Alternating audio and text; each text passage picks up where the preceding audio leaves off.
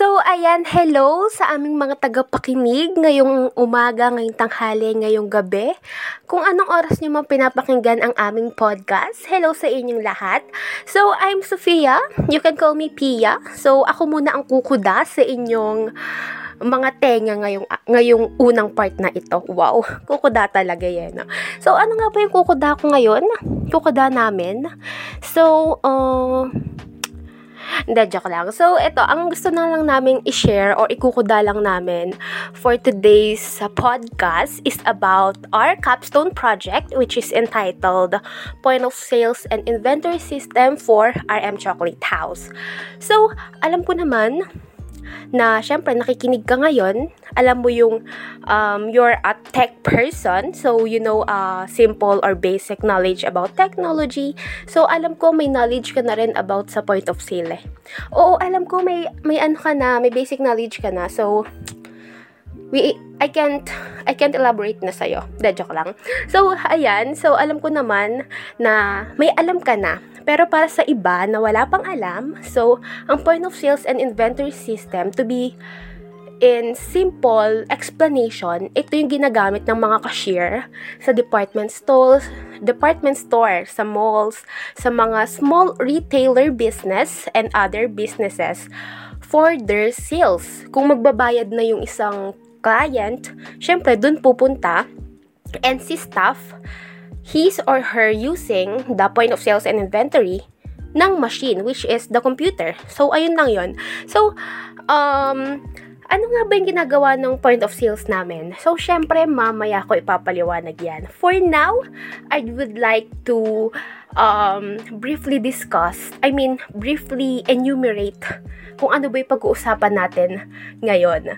So, syempre, for Capstone Project, we have chapter 1, 2, 3, 4, 5, and the system itself. So, ako, um, gusto ko lang pag-usapan yung chapter 1. Bahala na yung mga kasama ko sa 2, 3, 4, 5, bahala na sila. Malaki na sila sa, malaki na sila. Kaya na nila yon So, ayan. So, for the chapter 1, um, it includes, it includes, guys, ha. Meron pa siyang sa ilalim nun, yung chapter 1. So, the introduction, the purpose and description, the project objectives, general objectives, specific objectives, o di ba, daming objectives, yun lang din naman yun, char. So, significant of the study, scope and the limitation of the study. So, pag napakinggan nyo, wow, ang dami naman nun, ang dami naman, napaka-complicated. But no, it's not complicated at all. Kasi chapter 1 pa lang po ito. Wala pa po ito sa kalingkingan ng documentations. So, ayan, gusto ko lang i-share na. I-share na natin tong chapter 1. Idig na natin to para matapos na. Charot. So, chapter 1. So, bakit ba namin, for the introduction, alam naman natin na ang mundo ay masyadong mabilis. Napakabilis niya papunta sa, I mean, English ko na nga lang, ang hirap mag-Tagalog kasi, sorry na guys. As the world moves further and faster into technological age, alam naman natin, we are now modernized, especially in technology. So, the business industry, especially the small retailer, can cope up in the um, technological age, may mga store na kayang makisabay, kayang higitan pa yung mga um, ginagamit nila in terms of technology sa business nila, syempre. Pero, yung mga small retailer like RM Chocolate House is they can cope up in the technological age na they're still doing the traditional point of sales and inventory which is pag may bumili, sulat ng quantity, sulat ng price, sulat ng product which is it takes time. It's and it's also it prone to human error. So napaka-traditional na it takes time, it, it's prone to human error napaka napakadaming dapat gawin and dapat tama yon syempre para sa business 'di ba? So that's why we the researchers wow we the researchers talaga eh, no? So we the researchers conducted uh, conducted a system and develop a yun nga conducted and develop a system that can benefit from them So we considered it that we consider that matter, especially the RM Chocolate House, the situation of their business is very traditional. And syempre, as a IT student, we study to help them to cope up in in this in the technological age in their business. So, ayun nga. So, ayun na nga. So, ayun na nga. Puro so, ayun na nga, ba diba? So, kaya kami gumawa ng point of sales and inventory for their for their um, gain. So, next is purpose and description. Ay na pala. Introduction and description.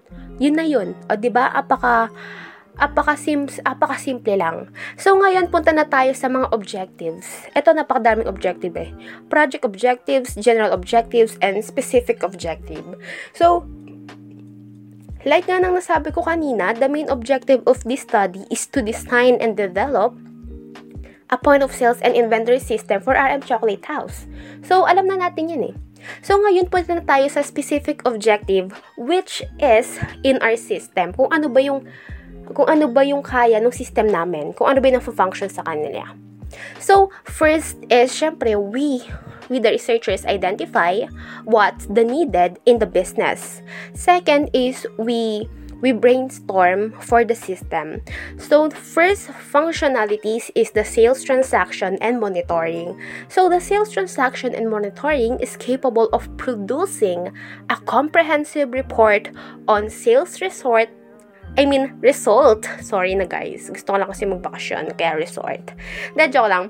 So, sales results and the monitor data. It is able to report takings and outgoing on a daily, weekly, monthly, and yearly basis so that the business can easily track and understand the overall sales income and losses. So, di ba, dito pa lang sa first functionalities is is ang astig na agad. Wow, astig. I mean, I mean, napaka-beneficial niya sa business. It has a great impact in the business. Kesa nga naman, kesa nga naman um, traditional, di ba? Sulat dito, sulat doon, tali doon, tali dito, ganyan. So, second is the customer management. So, this feature of the system can store customers' data kung sa traditional, sulat ka lang ng mga nabibenta, dito, nalalaman mo pa kung sino yung customer na bumili na yon. And the purchase history of every transaction of the customer that can be tracked by the system to give them a unique experience by giving discounts and points that can help to keep the customers and having a loyalty one. So, next natin is the inventory and stock management. Kung kanina merong sales trans, trans transaction and monitoring kung ano yung lumalabas sa RM Chocolate House nanonote niya. So, dito naman sa inventory and stock management, ito naman yung pumapasok na stock sa RM Chocolate House. So, kung merong papalabas, meron din dapat papaloob to be balanced, di ba? So, the inventory and stock management is capable of providing a complete, visible, and accountability at the store level. The system can show the transaction history for in and out with within stock movement as well as inbound and outbound inventory. O di ba dito all in one na siya. Two in one pala rather. So next is the supplier management. So this function can store the data of the supplier, the name of the products they can provide and can admin can modify it. So kung kanina paglabas pagpasok ng items for the customers um, information, ngayon naman meron tayong supplier. Kung kanina customer, ngayon supplier naman, why it's needed. Halimbawa, ang admin, yung may-ari, is nakalimutan niya, saan ko ba kinuha tong item na to? Saan bang supply, supplier tong kinuha ng item na to? Dito, di ba sobrang hirap? So, we, we include these functionalities so that they can um, easily find kung sino yung supplier na nag-stock nun sa kanila. ba? So syempre lastly is the activity log. So activity log from the word itself napakadali lang kung, kung it records, it show the in and out, the productivity of usability of the system, of the admin. So yun lang. And syempre, syempre, syempre, syempre, syempre, we use the ISO 25010 for standard for standard quality of the system which includes, 'di ba? Dami pang which includes which includes 8 8 criterias, 'di ba? Ang dami. So, first is the functional usability, performance efficiency, compatibility, usability, reliability, security, maintenance, and lastly is the portability. We consider at we consider that that criteria for our system. So, next is the significance of the study. So, ano ba yung significance? Napakadami naman. So, the significance of the study, so, napakasimple lang. Bakit namin ginawa yung system na to? Sino yung magbe-benefit?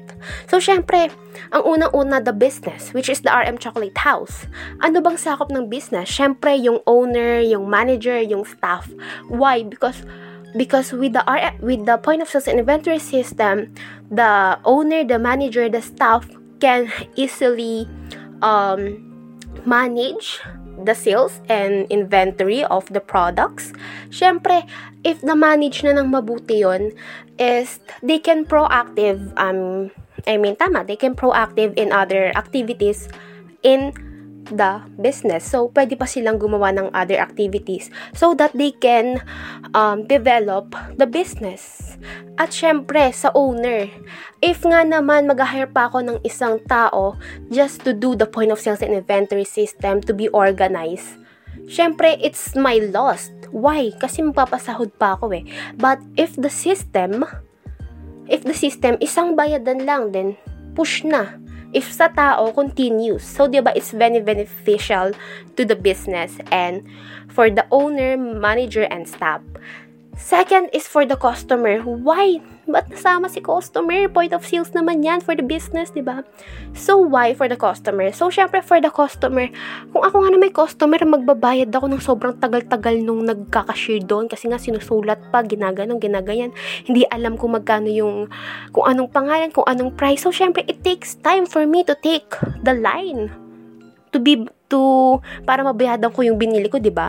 So if the business have the point of sales and inventory, they can easily check out the items for the customer. Then, papabilis yung pag-line up nila for checkout, di ba? And syempre, lastly, for the future researchers, kasi syempre, hindi lang naman natatapos dito ang point of sales namin. I mean, yung capstone project namin.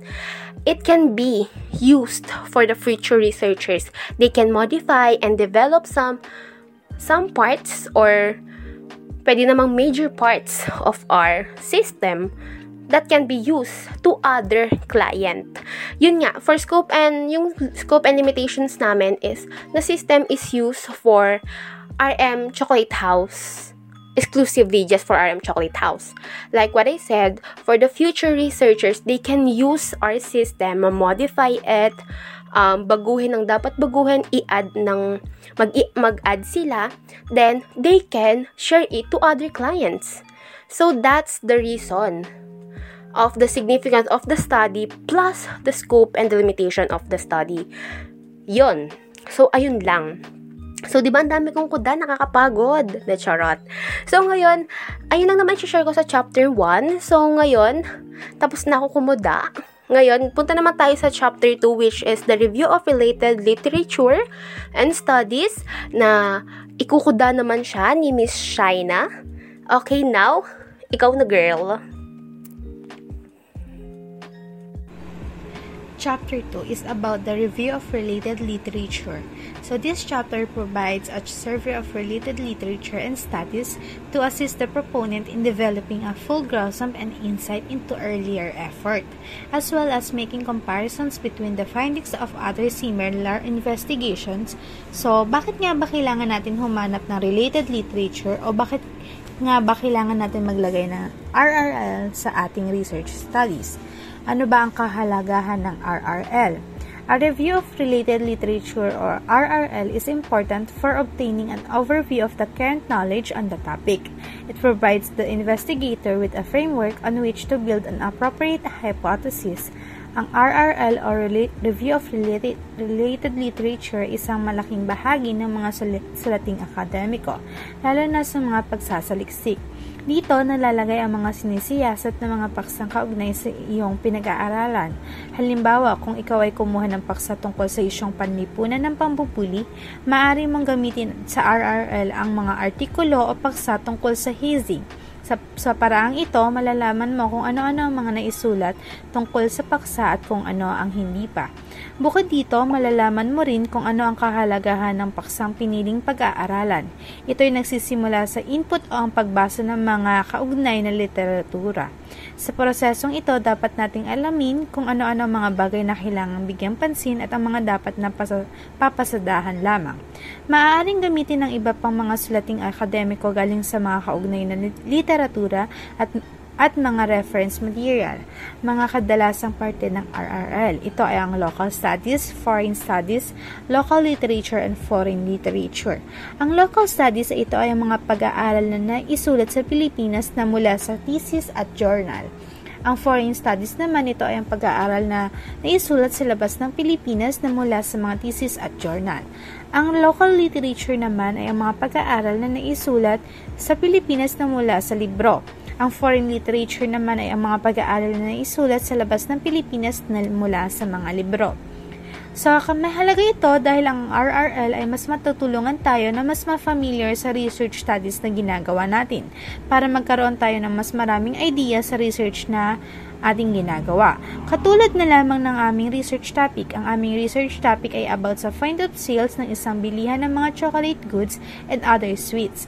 Para magkaroon kami ng mas maraming idea, humanap kami ng mga related topic about sa aming research studies para mas lumawak yung pag-iisip namin sa aming um, topic na napili. Ang RRL ay napakahalaga dahil ito ang magiging pundasyon ng ating pananaliksik. Ito ay sa kadahilan ng ang mga kaugnay ng pag-aaral at literatura ay gumagambay sa mga mananaliksik upang ipagpatuloy ang kanilang pag-aaral. Ang RRL ay nakakatulong sa kanilang mga sumusunod. Ang una ay ang pagtulong o paggabay sa mga mananaliksik para o upang pumili ng maayos na problema o paksa ng pananaliksik. Pangalawa ay ang makatulong sa mga mananaliksik upang maunawa ng kanyang paksa at linawin ang malalabong punto sa kanyang problema. Pangatlo ay para maisugurado ang hindi pag-uulit ng pag-aaral at ang pang-apat ay ang tulong at gabay ng mga mananaliksik sa pagkalap ng marami pang pagkukunan ng sources ng kaugnay na impormasyon katulad ng aking sinabi kanina. Yun lamang at maraming salamat. Anton, ano ba ang ginamit natin na methodology? So, yung methodology na ginamit natin ay yung agile methodology. So, yung agile methodology, uh, ang, ang parang ang flow niya ay katulad ng sa refresh icon or sabihin natin sa recycle. Siyempre may apat na parts yun. So, ang unang part nun ay yung uh, plan. So, paplanuhin na paplanuhin natin kung paano natin ginawa o paano natin gagawin yung system at kung may mga function nun pangalawa syempre gagawin na natin yon tapos tatanungin natin sa client kung uh, nagustuhan pa niya yung gawa natin or kung may siya padagdag pangatlo yung i-release natin kung baga dito mangyayari dito na mangyayari yung bigyan natin yung system kay client at kung may gusto pa sila patagdag ulit doon na papasok yung last part na planning ulit. So, doon naman mangyayari yung paplanuhin na natin kung ano pa yung pwedeng gamitin, ano pa yung pwedeng idagdag. Okay. Anong kagandahan ng Agile kumpara sa Waterfall? So, Agile kasi, pwede ka mag-update ng feature or mag-ayos ng isang bagay na hindi mo nagustuhan sa system habang mm-hmm. ginagawa pa lang siya. Ang kagandahan nun kumpara kay waterfall, si waterfall kasi isang bagsakan lang. So after mo sa planning, gagawin niya na agad yung sa mga features niya. At, at minsan, hindi rin gusto ni client yun. Dahil ang, ang nangyayari, yung system bibigay sa kanya, ay tapos na. So, kung gusto niya mag-pa-add ng features ulit, kailangan niya muna antay matapos yung pag-develop ng system bago siya mag-add ng panibagong feature or update na gusto niya. Sa Agile, mabilis lang mapaplano lahat ng gusto sabihin ni client dahil habang ginagawa pa lang yun at hindi niya nagustuhan agad, pwede niya patanggal yun. Unlike sa waterfall na kailangan niya muna tapusin lahat bago siyang paggawa ng bago. Sounds clear? Okay. Ano naman ang mga benefit ng paggamit ng Agile kay client? So, ayun nga. Ang kagandahan ng kay client, yung mga request niya, nagagampanan agad-agad. Dahil, ah yung request niya, madali lang i-update dahil nandun pa rin sa development phase na kung may gusto siya padagdag agad-agad, madali na lang. Hindi ko kumpara na kailangan patapusin alis sa waterfall. Uh, malino na naman. Okay. So, ano-ano ba ginamit nating testing task? Gumamit tayo ng functional testing, usability testing, system testing, at integration testing. So, ano nga ba yung functional testing na ating ginamit? Um, it is done by unusual behavior. Ang pangunahing layunin ng uh, functional testing ay upang matiyak na ang data at output ng, sis- ng system ay accurate and testable and finding issues and bugs, describe them and submit uh, changes for them.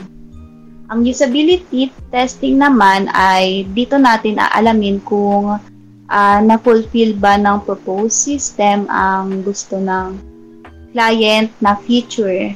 Um, for example, nun, um, gusto ng client na nako-compute ng system kung magkano kinikita ng, uh, ng store sa isang buwan.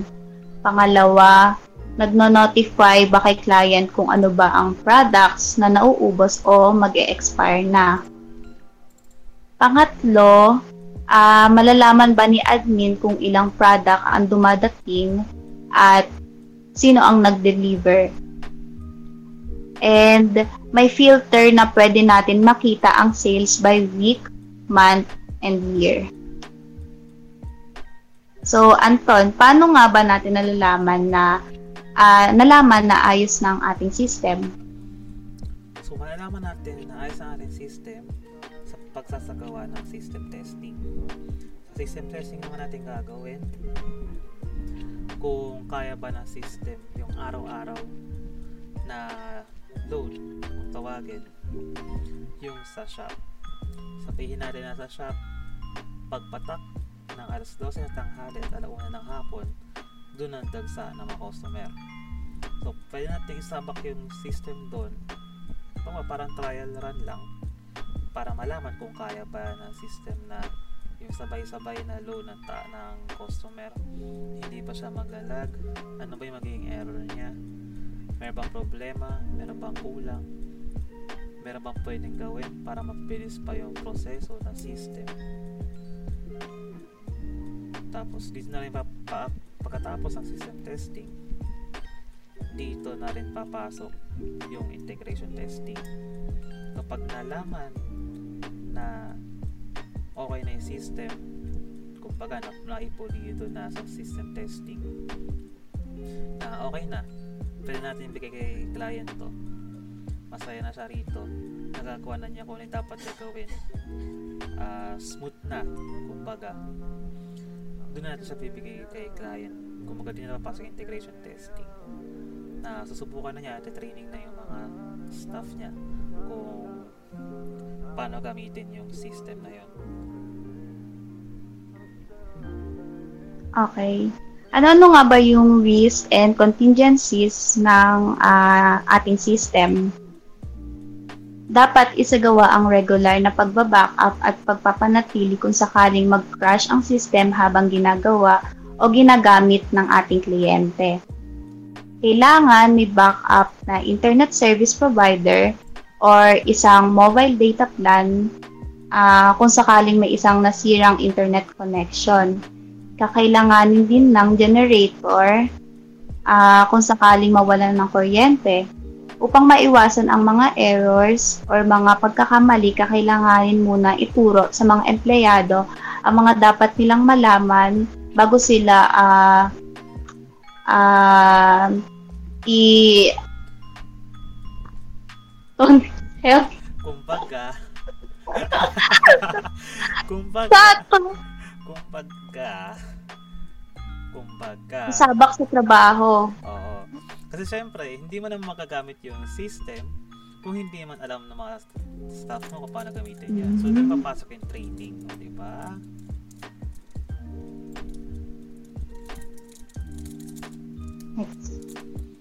Tapos, uh, explain ko na din yung requirements ng system, syempre.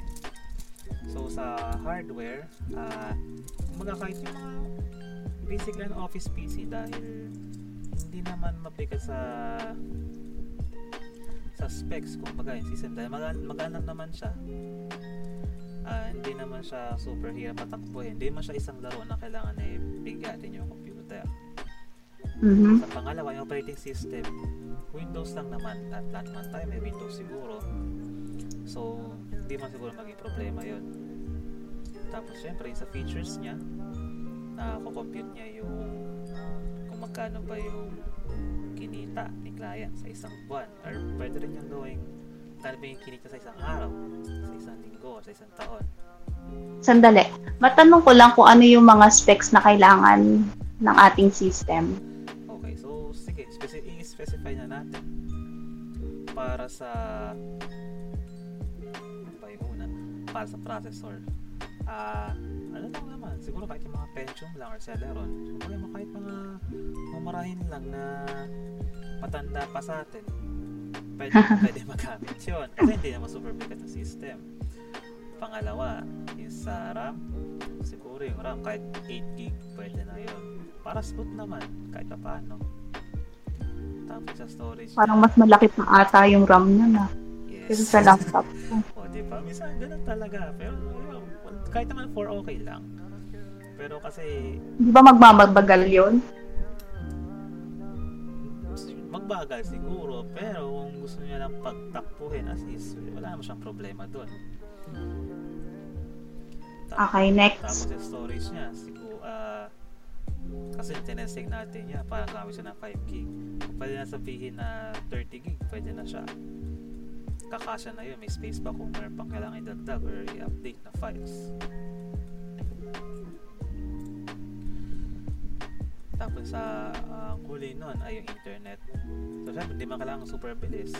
Pero hindi pwede na super bagal. Na yung tipo na super bagal na pag nagsalita ka, nag-robotic ka. Di ba? Mm. So okay naman, nasagot ko naman. Oo, nasagot naman. Okay. Thank you. Ayan, thank you so much Maring Eugene Irish. So hello, I'm Angelica Gail Dakara. Ngayon ay pag-uusapan naman natin ang aming chapter 5. So, sobrang importante magkaroon ng isang point of sales and inventory system para sa isang business. Katulad na lang ng aming client, which is the RM Chocolate House. Shout out! Before nagma- nagmamanual lang ang mga aming client sa pag-inventory ng mga product nila, Since marami silang mga items, kaya may part na nahihirapan or na-encounter yung maling bilang ng mga stocks nila. Alam nyo ba na isa sa pinakamaayos at mahusay na paraan na pwedeng gawin ng isang business ay ang pagkakaroon ng isang point of sales upang mapadali ang transaksyon sa isang business at maiwasan din ang pagkakaroon ng mga pagkakamali sa pagbibigay ng bilang sa mga tindahan. So, sa ngayon, uh, dahil nagkakaroon tayo ng mga malawakang pagbabago sa ating technology, since kasabay din ng pagbabago ang isang business na magkaroon ng mga digitalized inventory, at doon din pumapasok ang mga kahalagahan ng isang point of sales dahil magkakaroon tayo ng maayos at madaling process sa pag-unlad ng isang business. So, sa aming recommendation para sa aming research study ay magsisilbing gabay sa mga susunod na henerasyon na paggagawin tulad ng sa aming study. At isa rin sa mga recommendation ng, isa, ng aming client ay magkaroon din ng isang point of sales and inventory gamit ang isang mobile app. So upang mas mapapadali at maging smooth ang transaksyon ng bawat isa. At ang aming recommendation ay gawan din ng isang pag-scan ng barcode sa isang produkto at mas lalong mapapadali ang mga pag-track ng price sa isang item. At yun lamang po ang aming chapter 5. Thank you for listening for our podcast. Thank you guys! Hello sa ating mga tagapakinig, lalo sa mga bulsuans at mga ka-CICT natin dyan. Ako si Conrad at tatalakayin ko naman yung sa part ng system namin dahil ako yung in charge pagdating sa pagdevelop at paggawa ng system namin para sa aming capstone project ngayong first semester. Ang aming ginawa o dinevelop na system para sa aming capstone project ay ang point of sale and inventory system para sa RM Chocolate House. So sa pagdevelop ng system na ito, kami ay gumamit ng React.js para sa Java, JavaScript framework which consists of HTML and JavaScript. Node.js naman para sa backend, then MongoDB naman para sa database at ito ay isang non-relational database at isa rin itong cloud storage. Ang maipapayo ko lamang para sa ating mga juniors na magte-take ng kanilang capstone project sa kanilang mga susunod na taon o semestre ay ang pagpili at preparaan ng inyong title proposal kung saan kayo ay maghahanap ng client kung saan ito ay gagawan ninyo ng system para sa inyong ipopropose na magiging title para sa inyong capstone project. Sumunod naman ay ang paggawa ng documentation para sa inyong naaprubahan na proposed title. At dito rin pumapasok ang pagkonekta ng inyong dokumento para sa inyong gagawin na system. Pagdating naman sa system, dapat unahin ninyo ang major functionalities ng system ninyo. Tapos isunod ninyo lamang yung mga minor na function nito upang mas mapagtuunan ninyo ng pansin ang mga dapat unahin o i-priority ninyo sa paggawa o pag-develop ng inyong system. Dapat din na maisipan ninyo ng unique features ang inyong system upang ito ay maaprubahan ng inyong advisor at mga panelists sa gagawin ninyong capstone project.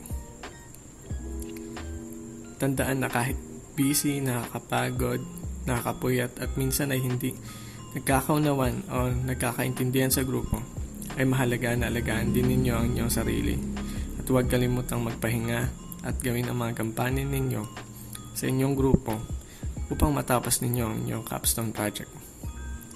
So, yun lamang para sa ating diskusyon ngayong araw. Maraming salamat sa pakikinig at paalam.